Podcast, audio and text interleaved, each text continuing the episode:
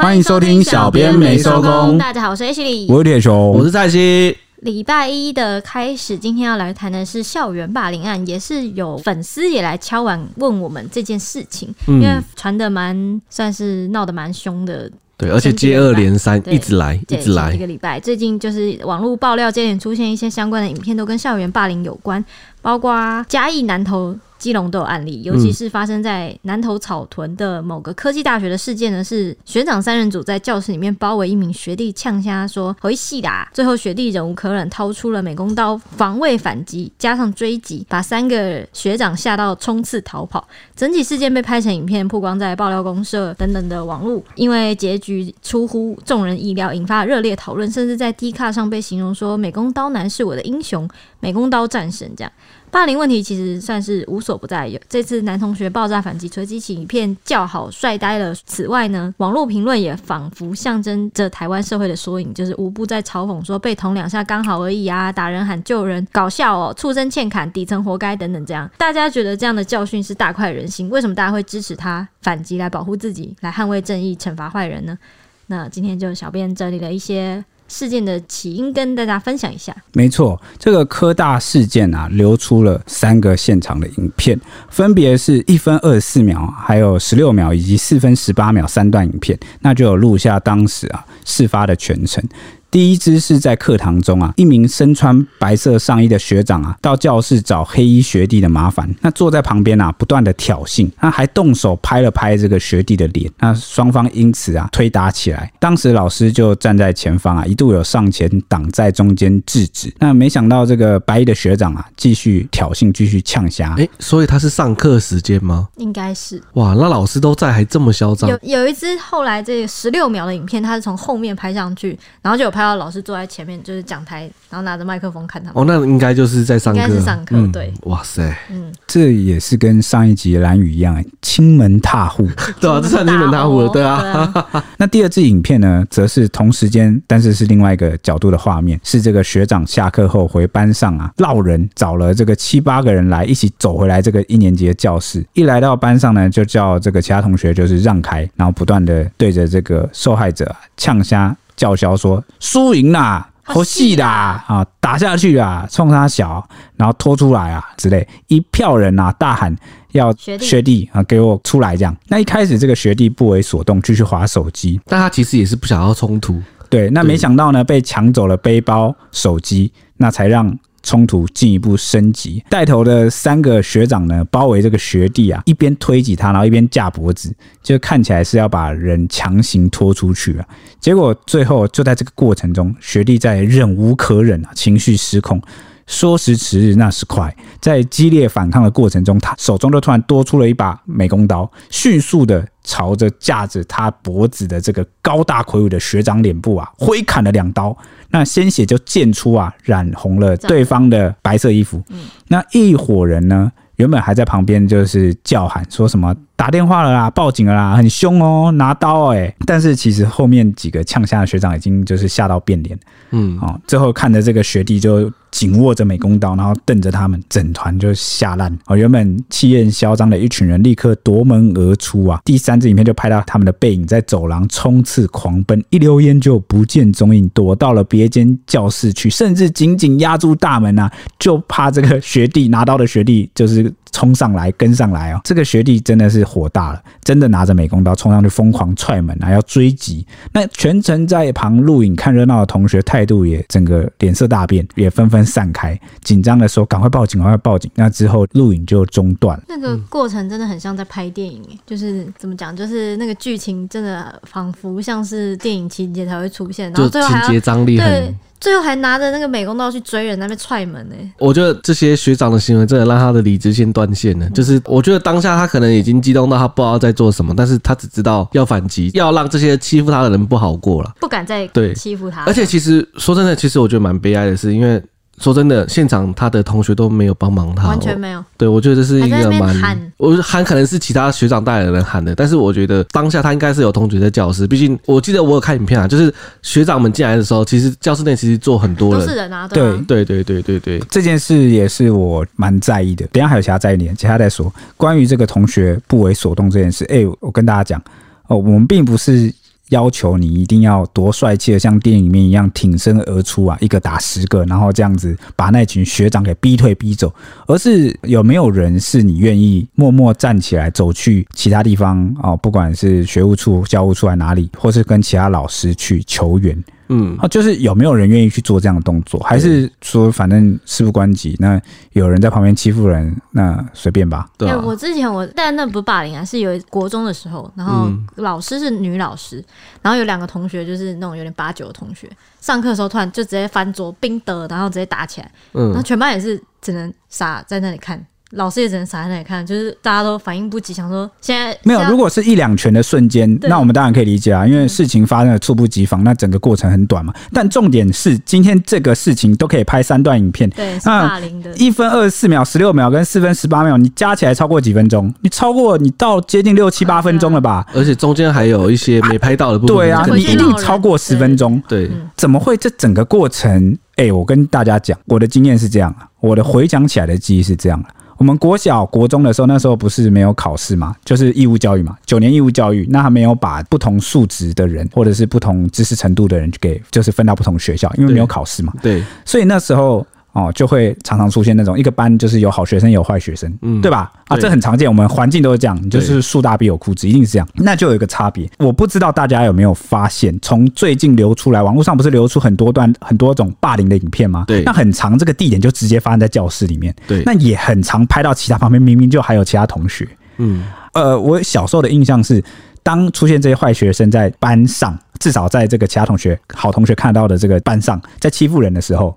你都会听到有些男生女生说：“哎、欸，不要这样啊！哎、欸，干嘛啊？什么？哎、欸，好了啊，适可而止啊！不要打了啦。”对，就是至少会发出声音。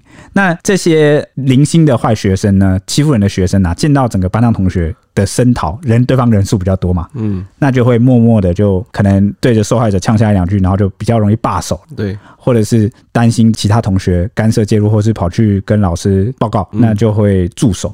就会停手，但是呢，在一些比较不好的学校里面，就是风气跟素养比较差的学校里面，我们不以读书知识量高低来论，哦，纯粹就是那个环境不好，因为也有可能你好学生考差了到比较这个不好的学校去，嗯，那那那个环境比较差，你就会发现他们在那个影片里面有没有他们在教室里面欺负人、霸凌人、打人的时候，旁边同学都不为所动，嗯，就是没什么反应。其实我。对这件事情蛮有，因为我小我小学的时候，其实也是，如果我看到我的朋友被，就是我同学被霸凌，我是会上前去阻止，甚至是上上前去打架那种人。可是我后来发现，有时候都被你打倒了，不是不是 是对方搞不好也不一定会感谢你。然后有时候他可能就是打完之后可能装没事，但是你就就是我自己可能就要面对那个霸凌者后来的报复。你知道为什么会这样吗？就是因为。受害者他可能本身就是不敢反抗，对，他本来很多人都是因为不敢反抗被欺负，对，所以当你为他挺身而出，他虽然可能心里可能会感谢你，但是他也怕自己惹上后续的麻烦，然后反而也不敢。对，那他就是最好赶快对脱离这个、嗯。所以我后来我那时候国小五六年级的时候，我算是就是比较被排挤、被霸凌的，就是在班上了。但是我因为我自己有办法调试，我到国中之后就改变了，就是自己的想法。但是那时候我是觉得蛮。讶异的改变是要怎么改变？改变是是交朋友的方式啊，因为，就跟他们相处，其实他们还是同一群人呐、啊，只是对你也知道，这是比较乡下的学校地区，国小升国中。你说你变成知道要怎么跟他们相处，这样对对对对对，嗯、然后也知道怎么怎样维持那个平衡点呐、啊，我应该是这样讲，对对对对对。但对方也知道打不赢你。他他们其实人多还是打得赢啊，而且因为其实你能，你就算在，因为说真的，刚才体校有说到说那个算是不好的学校，其实是我们学校就是比较，就是你没有办法转学区的才会来才会来我们学校，因为基本上。我们那个学国中只有三个班级，能到转到其他学区的，就是临近两个学校都是十三、十四个班级，所以他们就是都转走了，能转就转走，就是没办法转走才会来我们学校这样子。所以其实我们学校蛮多就是比较皮的学生，对对。其实我真的很不愿意把所谓就是知识程度跟这个素养挂上钩，但。他们其实是不是因为你书读得多，你素养就变好，而是环境影响。因为再比如说，在功课比较好的学校里面，他们的风气、读书风气，或者是那个环境，你都被逼你去拿去读书了。你的心力、时间、精力，你身边人都在做这件事，你就算想耍坏，你也没办法找到共犯跟你一起耍坏。对，然后呢，大家又都在读，那你在这个环境下，你就心力精力什么都拿去读书的话，你就但是哦，我说的这个素质比较不好的学校的意思，就是因为如果。哦，一群不爱读书的，那他们精力、时间、脑力无处发泄，对，都他们找事情做，他们就会想要找乐子。对，然后呢，在这个环境下，既然读书都没有人盯了，因为学校就是学习知识的地方，嗯，那你连读书都没有人盯了，那一定更没有人 care 你的人格养成跟素养教育。对，因为我们以前一直说老师很重要，老师很重要，老师除了传授知识、传道授业解惑。第二方面就是扮演了青少年在成长关键的成长过程中的人格养成。嗯，你有没有？你我相信大家都一定会记得。有没有？你发现你长大之后回想起来，好像小时候老师讲的某几句话，你在班级生活那些场景很深刻，诶。对很难忘掉。一方面当然是我们年轻的时候记忆比较好啦，然后在成长过程中发生了什么事情，其实都对你的影响很大，会对你的人格真的你会记一辈子的。嗯，在这边其实我就可以也分享一下我也是经验啦，因为我小时候真的是因为被排挤，所以蛮多可以分享的。这在这个题目上，就是你不要这样讲，这听了好难过。就是那个时候有一个老师，就是就是因为后来发生一件事情，但是大家比较讨厌我，但是他还是觉得，嗯，我觉得你的表现可以，我让你当班长。哦，把直接把你拉成班长，对，他直接要拉班长，因为投票不一定不会投我啊，所以他就说，我觉得你可以，你直接让我让就就是老师会扮演一个很关键的角色哈，在他就让我蛮感动的，我觉得哇，嗯、真的耶，对，老师做的蛮好的。哦，你你你怎么要哽咽了？别别别，对，没有，还有另外一个就是我在另外一个算是转捩点的老师，也是在国中，就是在国中啦，刚、哦、好是遇到老师帮，对，都是遇到老师，因为那那个时候其实我算是就也没有在认真读书，也没有在调皮，就是也不是也不是也在调皮。就是就是怎么讲，就是有点像混日子啊，就是那个时候就是在混日子。对，现在想起来那个时候，对，就是在混日子。也因为那个时候也不知道读书，但是就是没有上进的动力啊。然后那那个时候，我的国二的老师就把我叫去那个就是办公室啊，就说啊，那时候还有另外一个同学说，我觉得你们两个是可以的啊，你们两个明明就有这种才能或才华，你为什么天天干嘛为非作歹乱玩啊？对，你们应该可以去读书的。然后。就是我看好你们，我觉得你们可以加油，然后就是很苦心讲了很多话，欸、这个鼓励很很就是关键，一股暖流，对啊，对啊，真的然后我后来才就是开始就努力这样子，后来好，我记得那时候我要达成老师的期望，对啊，对，对啊，因为我国中的时候就还，我觉得我应该是有达成老师的期望啊。那时候我记得我你考蛮好的不是吗？对啊，那时候我。我本来那时候满分是三百一十二嘛，虽然说乡下学校可能大家听起来可能分数不高，不过我已经考到，已经很努力了。我从榜首啊？也不是，也没有到榜首啦。我从一百二十分考到两百二十分，我就一百多分，我就已经很努力了。啊，进步一百分，对啊。那而且我那个时候除了考试进步以外啊，还有努力改变自己吧，算是后来就被大家就是国小是靠老师啊，然后国中就是大家哦，那个我觉得蔡州可以当班长，就是我是被顶上去，老师给改变的，对，然后。除了之外，还当了那个全校模范生之类的。哦，是全校模哦，是模范生哦。就我觉得有什么青年杰出青年，对不对？我记得。对对对，反正我想表达的意思就是，在这个阶段里面，同学跟老师扮演着很关键、很重要的作用。有的时候，你一句话就能真的拯救一个人。哦，就如同哦，我大学虽然是中文系，但是呢，我原本中文是我最差的科目，我非常的非常中文非常差。你是认真的吗？哦，我是认真的。到高中的时候，那你最好的是什么？不喜欢读书，沉迷社团。那 后来这个有一个国文老师就很认真的跟我说，就是跟类似跟蔡西一样，就是说叫我不要放弃，他就送了我那个那一本大家人人都应该很熟的《抢救国文大作战》，那本超好看呢、欸，那本那本很好看。重点是我很感动是他自掏腰包帮我买教科书，他觉得我有潜力，就一直买给我说，你做，你每天都要来跟我讲你念了什么。好，所以我觉得老老师跟同学很重要。那今天再回到这个话题，就是这个霸凌事件里面。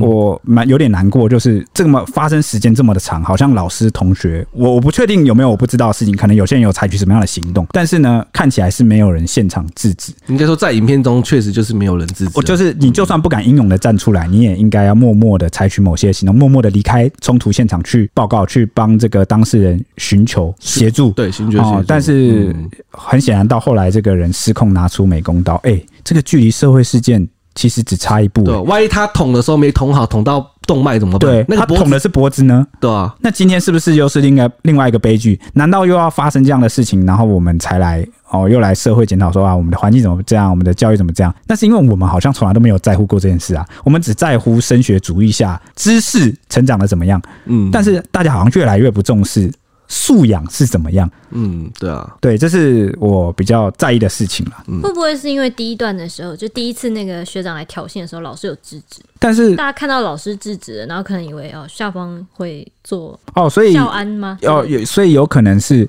这个学长后来不是去闹人吗？对，闹人。那那个可能说下课了。下课对，他是下课就是老师已经离开了，那老师也以为这个事件已经结束，就告一段落了。然后没想到后续其实还有。嗯嗯。那我是期望很多人都不是说啊，很怀念那个台湾过去美好淳朴的时代嘛。对。那我觉得怀念的其实就是那个人人会互助，或者是路见不平，然后呢会去遏制做坏事的人。对。那这个其实就可以回到我们最早，比如说人原始部落的那个逻辑有没有？你知道古代部落里面。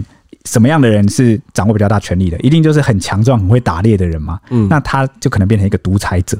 嗯、那那时候的部落是怎么抵制这样的人？就是如果当当他要随便伤害人、欺负人的时候，那这个不如他的多数弱者会站出来抵制他。嗯，那他就发现哇，就像你刚刚讲的，大家那么多人，就是你你也打不过嘛，对啊，一样的意思嘛。嗯，但是。现在这个时代离我们越来越远，因为大家都不想惹麻烦，大家怕麻烦。这件事情，我就想到郑捷的时候，那时候一直在检讨说，为什么没有人去制止他？其实大家有对要要大家一起有有一起团结保护自己，但是没有人上前，因为他拿刀，毕竟危及生命。对，那这个又可以衍生出另外一件事，就是那个铁路警察，对哦，他他来，那结果他就被刀哦直接带走了生命。对哦，所以当然，如果再有一个立即危险的情况下，我会跟大家讲，你先自保。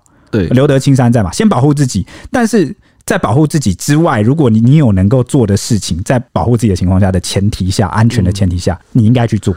对，好，不求你英勇站出来，嗯、但求你采取行动。对，像我记得郑杰那一次，就有很多人拿伞，就是一一群人拿伞，就是制止他。对，就是到最后才变演变成这样，但一开始没有人敢上去制止他。但后来不是检讨说，如果是大家一起的话，是。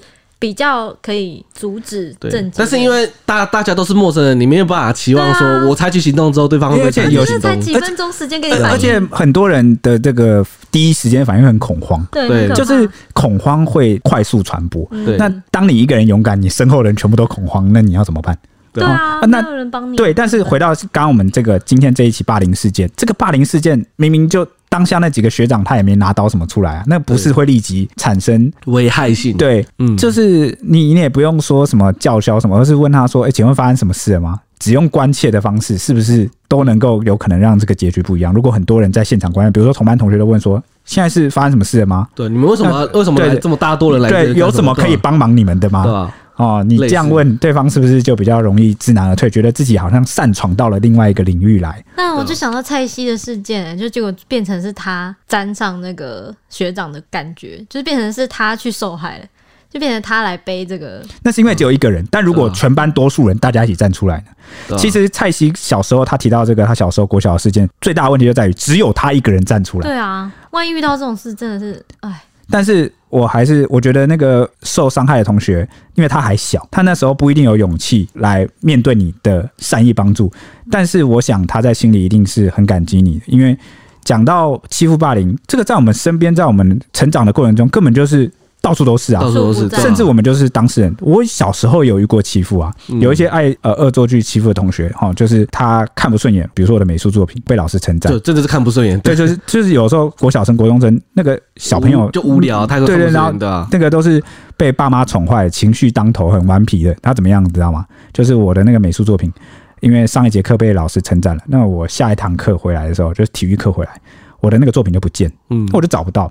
他找不到之后。哦，那后来找很久才发现他被撕碎揉成一团在垃圾桶里。嗯，好可恶哦。然后当下就有好几个同学就是站出来，就说男生女生都有，就说这是谁做的？然后什么这样真的很可恶。就是你看，就是还是有人，你看他从小他性格就这么端正。嗯，而且我跟他们那些同学也没有很好，他们单纯是看到觉得这傻眼，很糟糕，对，很糟糕，超过分的。所以希望我们，如果你是父母，我希望你从小培养你的孩子。做一个正直的人，嗯，好，在别人的生命相逢的时候做一个好人，哦，嗯，好，那我讲到这边就好奇了，霸凌的事件我们讲了那么久，到底是什么原因导致了这个学长来找这个学弟麻烦呢？嗯，那科大这起就是美工刀的事件啊，发生在十月六日的下午。那校方说明，起因是因为同学之间啊有碰撞引起就是口角争执，后续发生自卫行为，过程中不小心受伤，那已经通知家长送医治疗，然后并访谈，然后辅导当事人这样子。那妈妈也已经到学校关切，受伤学长的家长也到医院去探视儿子。校方将继续就是协调两方沟通这样子啦。那学弟是五专部的一年级新生，一个人从北部到南投念书，家中刚逢巨变，就是他的爸爸就是上个月才刚过世，那可能就因为这样子造成就情绪不稳了。当天下午的时候，在走廊和一名二年级的学长发生碰撞，那没有停下道歉致意就自己离开了，就惹怒的学长去闹人到班上理论了。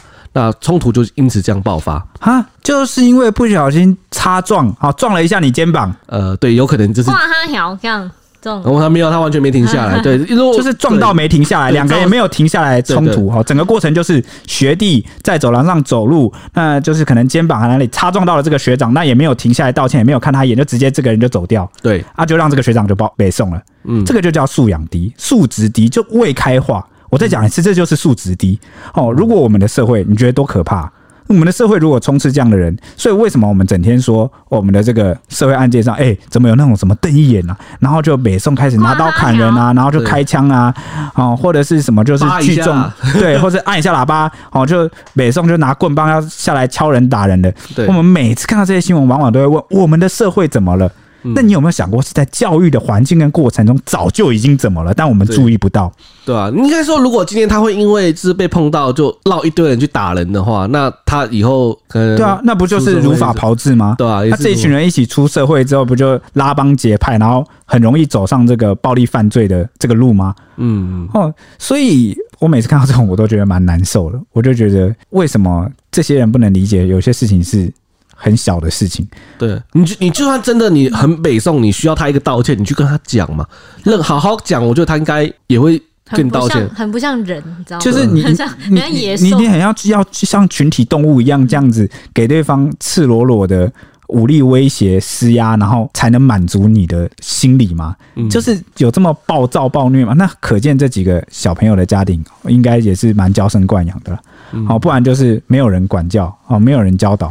导致他们很易怒，很容易就被冒犯，全身上下都是毛，都逆鳞很多，全身都逆鳞。嗯，他们哎、欸，而且我记得网友还有整理出他们的穿着都是有一个那个猴子，好像说什么是猴子标准搭配穿着，都是那种什么艾迪达的裤子，然后上衣是好像三个人都白色，对，三个人都白色，然后白衣，然后配艾迪达，然后就是头发很很漂配这样，然后有染头发的样子，就是都有那个固定穿搭，我觉得就是。过得蛮好的。嗯冲突就是学长和学弟冲突冲突爆发之后啊，那一年级的新生就他就自我防卫了。那不慎就是校方的说法，他说他不慎持美工刀刺伤了学长的脸部。那校方立即就是送医抢救，那没有大碍。那学生会隔天也出面强调说，涉案的两名学生都是未成年，情绪的管理比较弱，目前已经初步和解了。网络疯传是霸凌事件，很多正义感的网友有就是留言呐、啊，那有一些不实的留言假账号，警方都已经有介入调查了。好，影片一曝光呢，就在网络上引发了大量的讨论和肉搜。网友的风向，大家可以想见，就是一面倒，全部都在痛骂那个挑衅的学长三人组，说这个学弟是正当防卫，霸凌者去死！一群小屁孩靠着人多欺负人，最混蛋的还是那些在旁边煽风点火的家伙。因为在录影片的时候，可以清楚听到旁边。就是会有人一直在吆喝喊说什么什么好戏啊，什么叫出来、啊欸。真的，我觉得这种人真的是比那种当事人，就是比那种懦弱或的当事人，或者是比欺负人的那些人还要更讨厌、更可恶。而且你知道，拍影片的人还一度还有说：“哎、欸，你挡住画面，挡住最好的角度了，什么的。”对啊，哎、欸，到底关你们什么事啊？你们到底在旁边干什么？嗯、就是做那些没意义的没意义的事情，就不知道为什么有一些人。就是喜欢看的，就跟我们很久以前分析过，有些人不是很喜欢那种好像看起来一副很有种的人，看到别人好像在做一些，比如说什么反抗教官啊、呛人啊，然后带头做一些别人不敢做的事情的时候，就就会觉得很兴奋，然后觉得哇哇，他简直就是英雄，他是那个反英雄，你懂吗？就是那种嗯，革命英雄，就是很讨厌权威、很讨厌体制，就很讨厌守秩序的人，然后都会觉得说，你们这些乖乖牌全部都是孬种啦、没种，你们伪善伪君子孬。哦，我这个不一样，我崇拜这个家伙，我带头很帅，然后就喜欢啊！天哪，我就不讲，我都还以为他是活在部落时代。好，然后也有网友说呢，会集体霸凌的都是孬种，不反击难道等死吗？保护自己最好的方法就是反击。被砍活该，惹别人是冲三小。还有网友酸说，学电不意外，大学还搞霸凌是多可悲。大学还有这种事，真笑死。一打多就是啊、呃，在说这个学弟啊，一打多就是要下手够狠，让第一个死，其他人才会怕啦。还有网友说呢，只有身体长大的国小生吗？草屯不意外，被霸凌结果要被告伤害，真是鬼岛。还有网友说，质疑说这是大学生吗？不太懂八九读大学干嘛？报警真的很好笑诶，这叫正当防卫，报什么警？霸凌人家就没事。持刀又要准备被移送法办了吗？还有网友说呢，我没有超能力，但我可以看到这些社会底层的未来。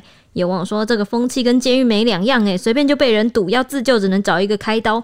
那有网友说学校都没有学校的样子了，好可怜呐、呛书影那个也是跑最快的，出事就报警，一开始最大声的看到写跑第一名。还有网友说这个就是集体霸凌啊，被割刚好而已啦。还有网友说。酸呐、就说台湾教改最成功的部分就是连猴子都可以上学读书，其中有很多人就是像蔡西一样，就是有共感，就是也是有类似的霸凌的经验，就说今天他没有拿刀被打死的，就是他十几个围一个根本逃不掉，嗯，说能感受到被霸凌者当下的无助，看了很心疼，一堆死猴子自以为霸凌别人很厉害，有网友说呢。也是共感的部分，说小时候我被霸凌，就是没有这个勇气反击，出手就是不对，但他的情绪有找到出口。但像他自己，他可能就是一直会垫在心里，是一个阴影这样子。那有网友说呢，口袋会放一把美工刀防身，绝对是已经被霸凌无数次了。身为家长，如果小孩子一直被霸凌，我会支持他勇敢反击。就说佩服黑衣男的勇气，我以前被欺负有他的勇气就好了。刚刚有网友提到说，台湾教改最成功的部分就是连猴子都有都可以上学读书。诶、欸，这一点我可能要稍微，我当然知道这个网友原本要表达是什么意思，他觉得这些人不配哦享用教育资源。但我也想告诉这位网友，你要给这些人受教育的机会，他才有机会变成受教育的样子，就有点像是你他才可以脱离猴子，因为以前很多人会变得。像流氓或者野蛮，是因为他没机会受教育。你听懂意思吗？那如果今天给他选择机会，那他受了教育之后还是这副样子，那没没关系，至少我们经历过了。但你不要说连机会，对，但你不要说连机会都不给他。嗯，就是因为搞不好你怎么知道给这个五十个原本啊素养不是那么好的人读书，可能四十九个都失败了，都还是很坏。但是哪怕你拯救了那一个，那就很重要了。嗯，我们的教育应该要为全民而服务。哦，这个想跟这个网友讲。嗯，第二个部分是有说一堆死猴子自以为霸凌别人很厉害，好像很有本事的样子。我还有另外一个感想啊，这边就直接讲，很多小朋友哦，国中、国小，我们刚刚讲了，或高中啊。因为有些人就是成熟比较晚，甚至到高中啊，还去欺负别人、霸凌别人，那以此为乐啊，沾沾自喜。那时候还会拿出来讲。最终也是这样哎、欸，呃，也也是会有这样的人。嗯、那可能过了几年，到长大到出社会，当他出了社会，被社会的铁拳教训了之后，嗯，他才发现自己，或者是他成熟了、长大了，才发现自己以前其实做错事。这个很正常，这个超级常态。我们谁没有做错过事？我也做错过一堆事，嗯，我做错过很多事，我都很后悔。呃，长大了才懂啊，无论是感情啊，对朋友啊，种种太多了，人都会后悔啊，会会反省，那就是我们成长了。你现在你这番话是不是在跟我说，你们就是社会的铁拳在教训我？哦，对啊，我被你教训了，不要霸凌人，是不是？不是，不是哦，你不是在说你们是社会铁拳哦，不是啊，你们会反扑我这样？不会啊，你想太多。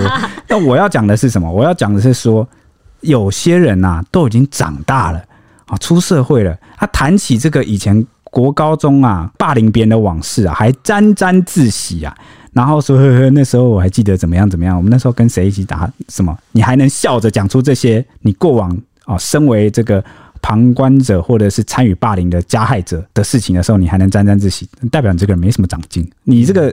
后面就是有点白活了哦，然 后就是没代表你没有成长。嗯，我们人如果你会对你以前的事情后悔，就是不是说我们有时候以前发发脸书啊，然后回头看觉得哇，我怎么以前发这么羞耻的文？啊，这代表你长大了嘛，想法改变了，人的想法一直在改变，那是很正常的。你你以前做的事，它也可能一直存在啊，你可能要一直去赎罪，一直去负担，但起码你你成长，你已经是不一样的人，我们都成为了更好的自己。哦，这个，所以如果我们以前有做错事，我真的不希望有些人是强撑着。我有些人会为了让自己心里舒坦一点，他故意在讲到这些往事的时候，讲的很轻松，很有趣味。然后你不要一直好像对着我讲，就是把你踢出群组是一件很 嘻嘻哈哈的事。啊，我没有说你，我是说真的，真的有很多人这样。那而且呢，这些人啊，在国高中或大学都有个特征，就他们只能跟那几个人有一群他们很好的，有没有聚在一起？那因为啊，集体嘛。有时候讲话欺负人特别大声，特别嚣张。但是呢，这些人你去观察，往往他们出了事，除非他们走歪，变成社会底层，他们有个变成一群那么团体产业链。不然正常而言呢、啊，他们出去之后，你就发现他们在外面社会上交不到朋友了，不吃香，边缘化，他们就变边缘人。真的，他们很多都这样，都后来都过得不太好了。我觉得这是一个反转，翻转，大家可以想想看。那当然也也有人就是。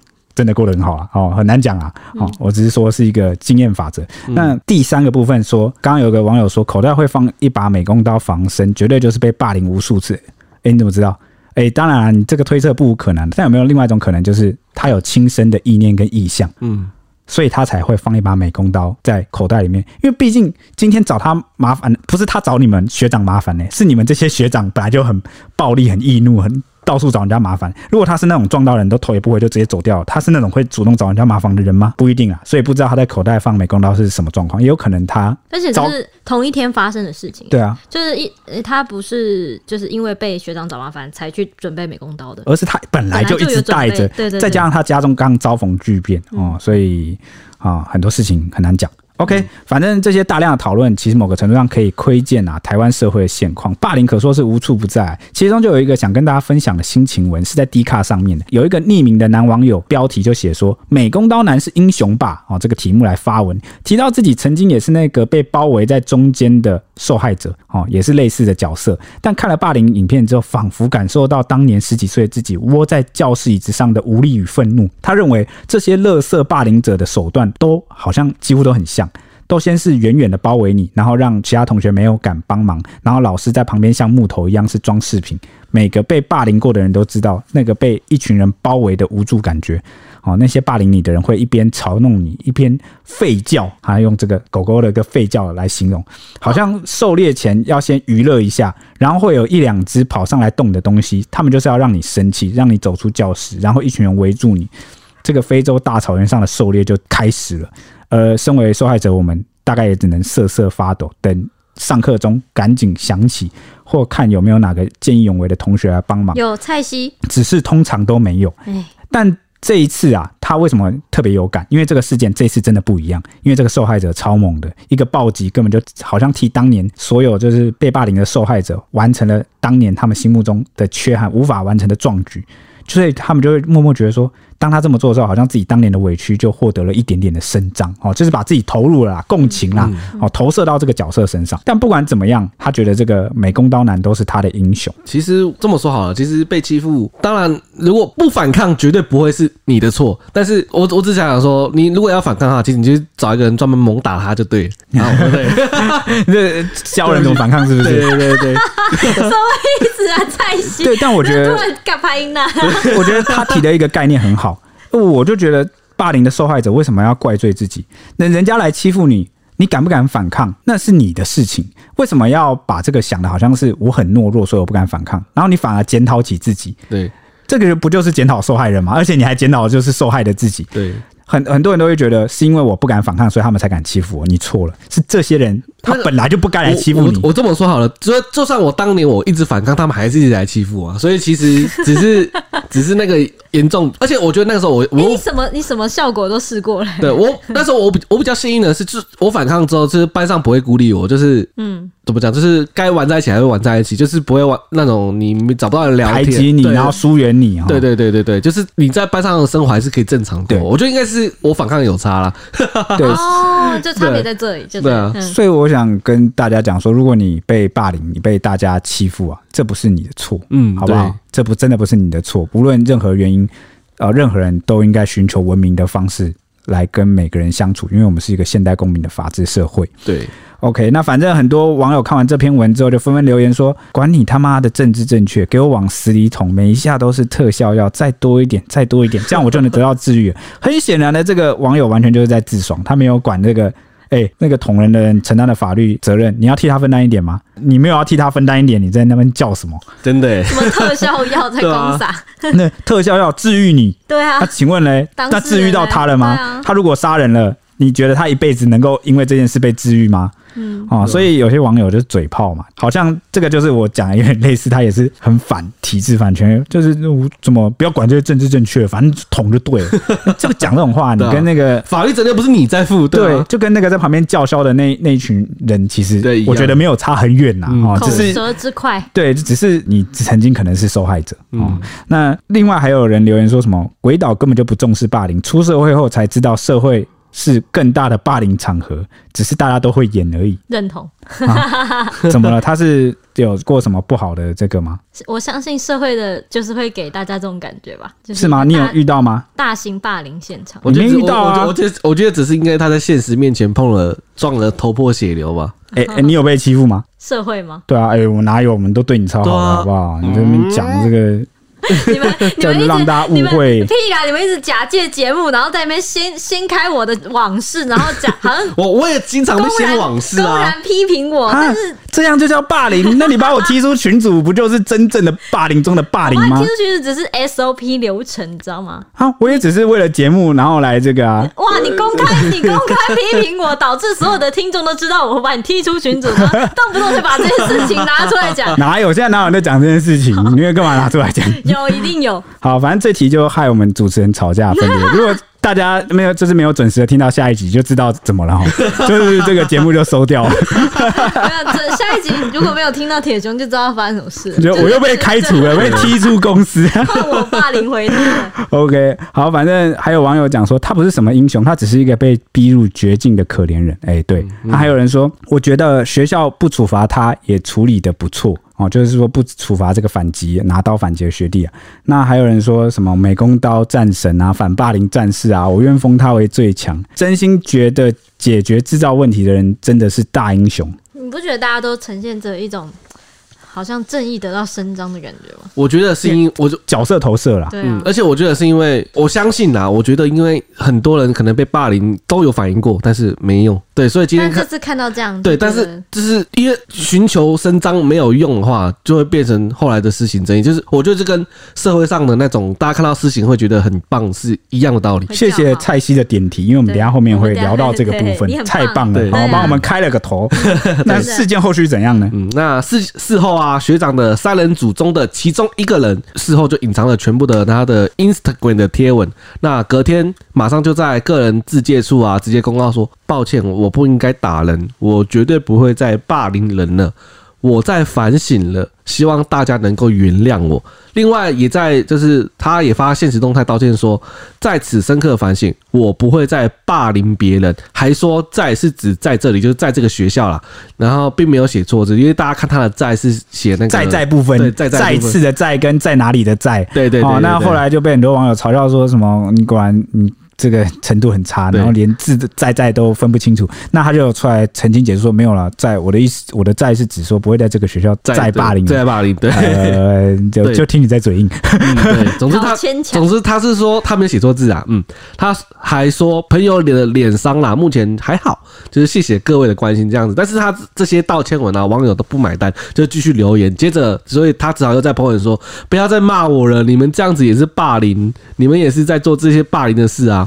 结果这篇文又被痛骂，同天就是他在发道歉文的同天呐、网络却也流传出了伤者有人发文要复仇的截图，疑似账号是被盗用，恐吓说要针对学弟，再跟兄弟讨论要怎么处理学弟这样子，还要学长安心养伤，剩下的交给兄弟我们处理，并标记强调说，今天他伤你一毫，明日我屠他满门，伤我兄弟者虽远必诛。那这些文就再度引发了网友的不满，痛批到底是学校还是黑社会？那校方隔天就证实说，受伤的学长已经出院了，但请假在家休养，学弟则照常到学校上课。警方也已经到校了解了案情，不过然后双方目前都没有提告这样子。第一时间学校就已经向教育部校安通报了，就已经有通报了。初步认定是学弟是自卫动作，那非蓄意伤人，因此暂时不会处分，但还要等校安奖惩会议厘清事发经过之后，再依规定对双方当事学生进行议处。至于恐吓文，疑似是账号被盗用发布的假讯息，照片也是挪用就是科系迎新活动的照片，就是大家在开会的那个照片啊，就是应该这样讲，就是他们有个迎新茶会，对，然后呢，一群人坐在那边吃那个。肯德基，然后的那个照片，那里面刚好有那个霸凌三人组，然后呢 就被挪用来，就被人恶搞啦，就是假假讯息啊，然后就这边。用那个类似八加九社会底层语录，然后就是什么散播，你今天伤他一好，然后我明天屠他满门。对，这个一时间就疯传，大家都以为真的，但其实这个是假消息。嗯，那而且相关的截图资料都已经交给警方去调查了。影片中有不少同学在看热闹，然后去一直在后面呐喊助阵啊，吆喝助阵，吆喝助阵这样子。那也会做后续的纠正辅导。诶、欸，不错，好像这个学校刚前面网友讲的，就是没有立即第一时间为了安抚就去处分谁哦，而是说要等事情厘清后再来做处分，我觉得很好，而且也特别提到了那个旁边助阵呐喊的人啊，他也会去做纠正辅导，我觉得这是很重要的，嗯，哦，感觉这个学校是做的是蛮正确的啦，对。那也就是因为那一篇屠他满门的文呢，导致照片中的一个赖姓男子无辜被肉搜出征。在事发后的第三天呢，这个赖姓男子他受不了，直接在脸书社团报废公社。发文澄清说：“我只是一个吃肯德基的人呢。”他说呢，他知道网友们的出发点都是好意，但是霸凌者是起初在网络上流传照片中的三个人。他跟他的两位同学都是一年级的学生，不知道为什么会在迎新茶会上吃那个肯德基的照片就被恶意盗用了。那案发当天呢，他是在二楼的班上上课，因此不可能会是霸凌者。但是这些正义网军看到。黑影就开枪，事后也不会跟这些就是受害的他们道歉，所以他们已经去警察局备案了。网络无边无际，他希望社会赶快还他们一个公道。被盗用无形中对我们内心造成的是无比的痛苦。道听途说只是在让各位更加的无知，并让我们造成更大的误会。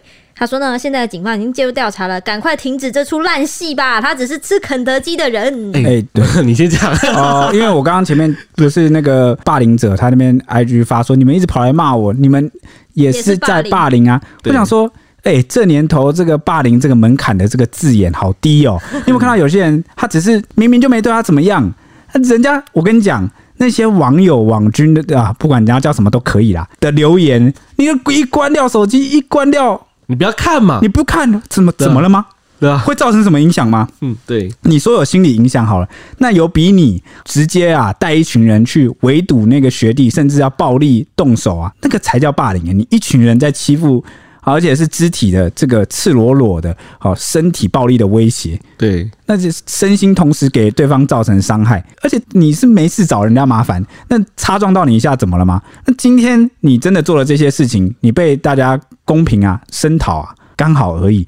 你不看也就罢。我就说我之前也提过啊，脸皮够厚的人，你真的怎么声讨他，他有差吗？他直接手机电脑关掉，开始睡大觉。嗯，反正过个三天，大家也都忘记了。对啊，他。大不了，如果真的大家一直记得我，大不了换个账号嘛。所以不要滥用“霸凌”这个字眼，“霸凌”好，这个离你们还很远。对，我就我觉得这这个被网络霸凌的，我觉得是那个吃肯德基的了。对，对，他真的才是无辜被出征的。所以那个照片里面到底有没有霸凌者三人组？有有啊，只是旁边的其他人无辜也被波及。对对对，我觉得被波及。旁边的同学就是因为他们长得都太像了，可能就被波及了。对，OK，那反正这整件事情呢，网友风向一面倒支持学弟还击，就说难道不反击就等死吗？保护自己最好的方式就是反击。那也有人说底层猴被割刚刚好而已。那回到台湾社会，面对霸凌、面对犯罪惩罚这个部分，好像大家渐渐都有倾向私行正义的声音。以此想要来彰显或捍卫心中的正义，甚至保护自己。那曾经就有老师啊投书这个评论啊，就是说啊，对社会大众来说，犯罪的代价那么低廉，循规蹈矩就显得昂贵且愚蠢。社会风气如何不乱呢？人民又怎么会对司法有期待呢？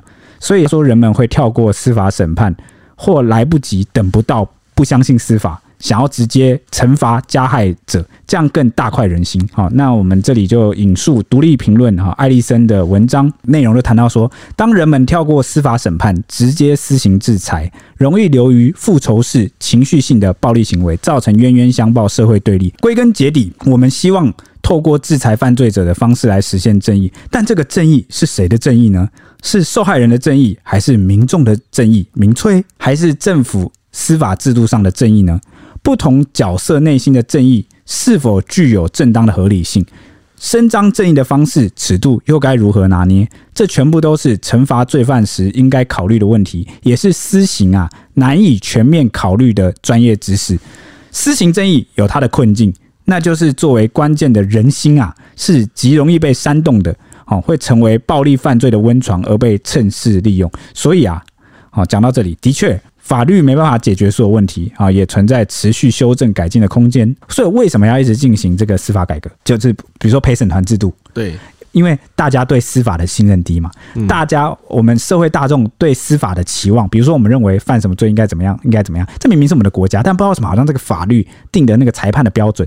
这跟好像都跟人民的期望好像差很远，对不对？很大，对。那这个有很多各式各样综合的因素。第一个，我们不了解法律的组成啊，不了解审判的过程，然后对，所以为什么最近有人在推法律白话文运动，让大家了解专业的法律裁判在考量的时候到底要考量些什么？嗯，那为什么要有陪审团开始这个司法改革去推陪审团制度，就是为了让大家参与到案件审理来，不要每次都一直骂恐龙法官，恐龙法官。好，说反正我觉得我们政府现在有在朝司法改革这方面去做，那我们就期待吧，期待有那么一天哦，这个类似的事件啊，都得到正义的伸张，也都符合我们的期待，不会再让我们觉得很委屈，好像社会上各式各样的事情都必须要寻私刑来解决。嗯嗯，好，以上是今天是这一集的节目，好，那我们下一集见，拜拜。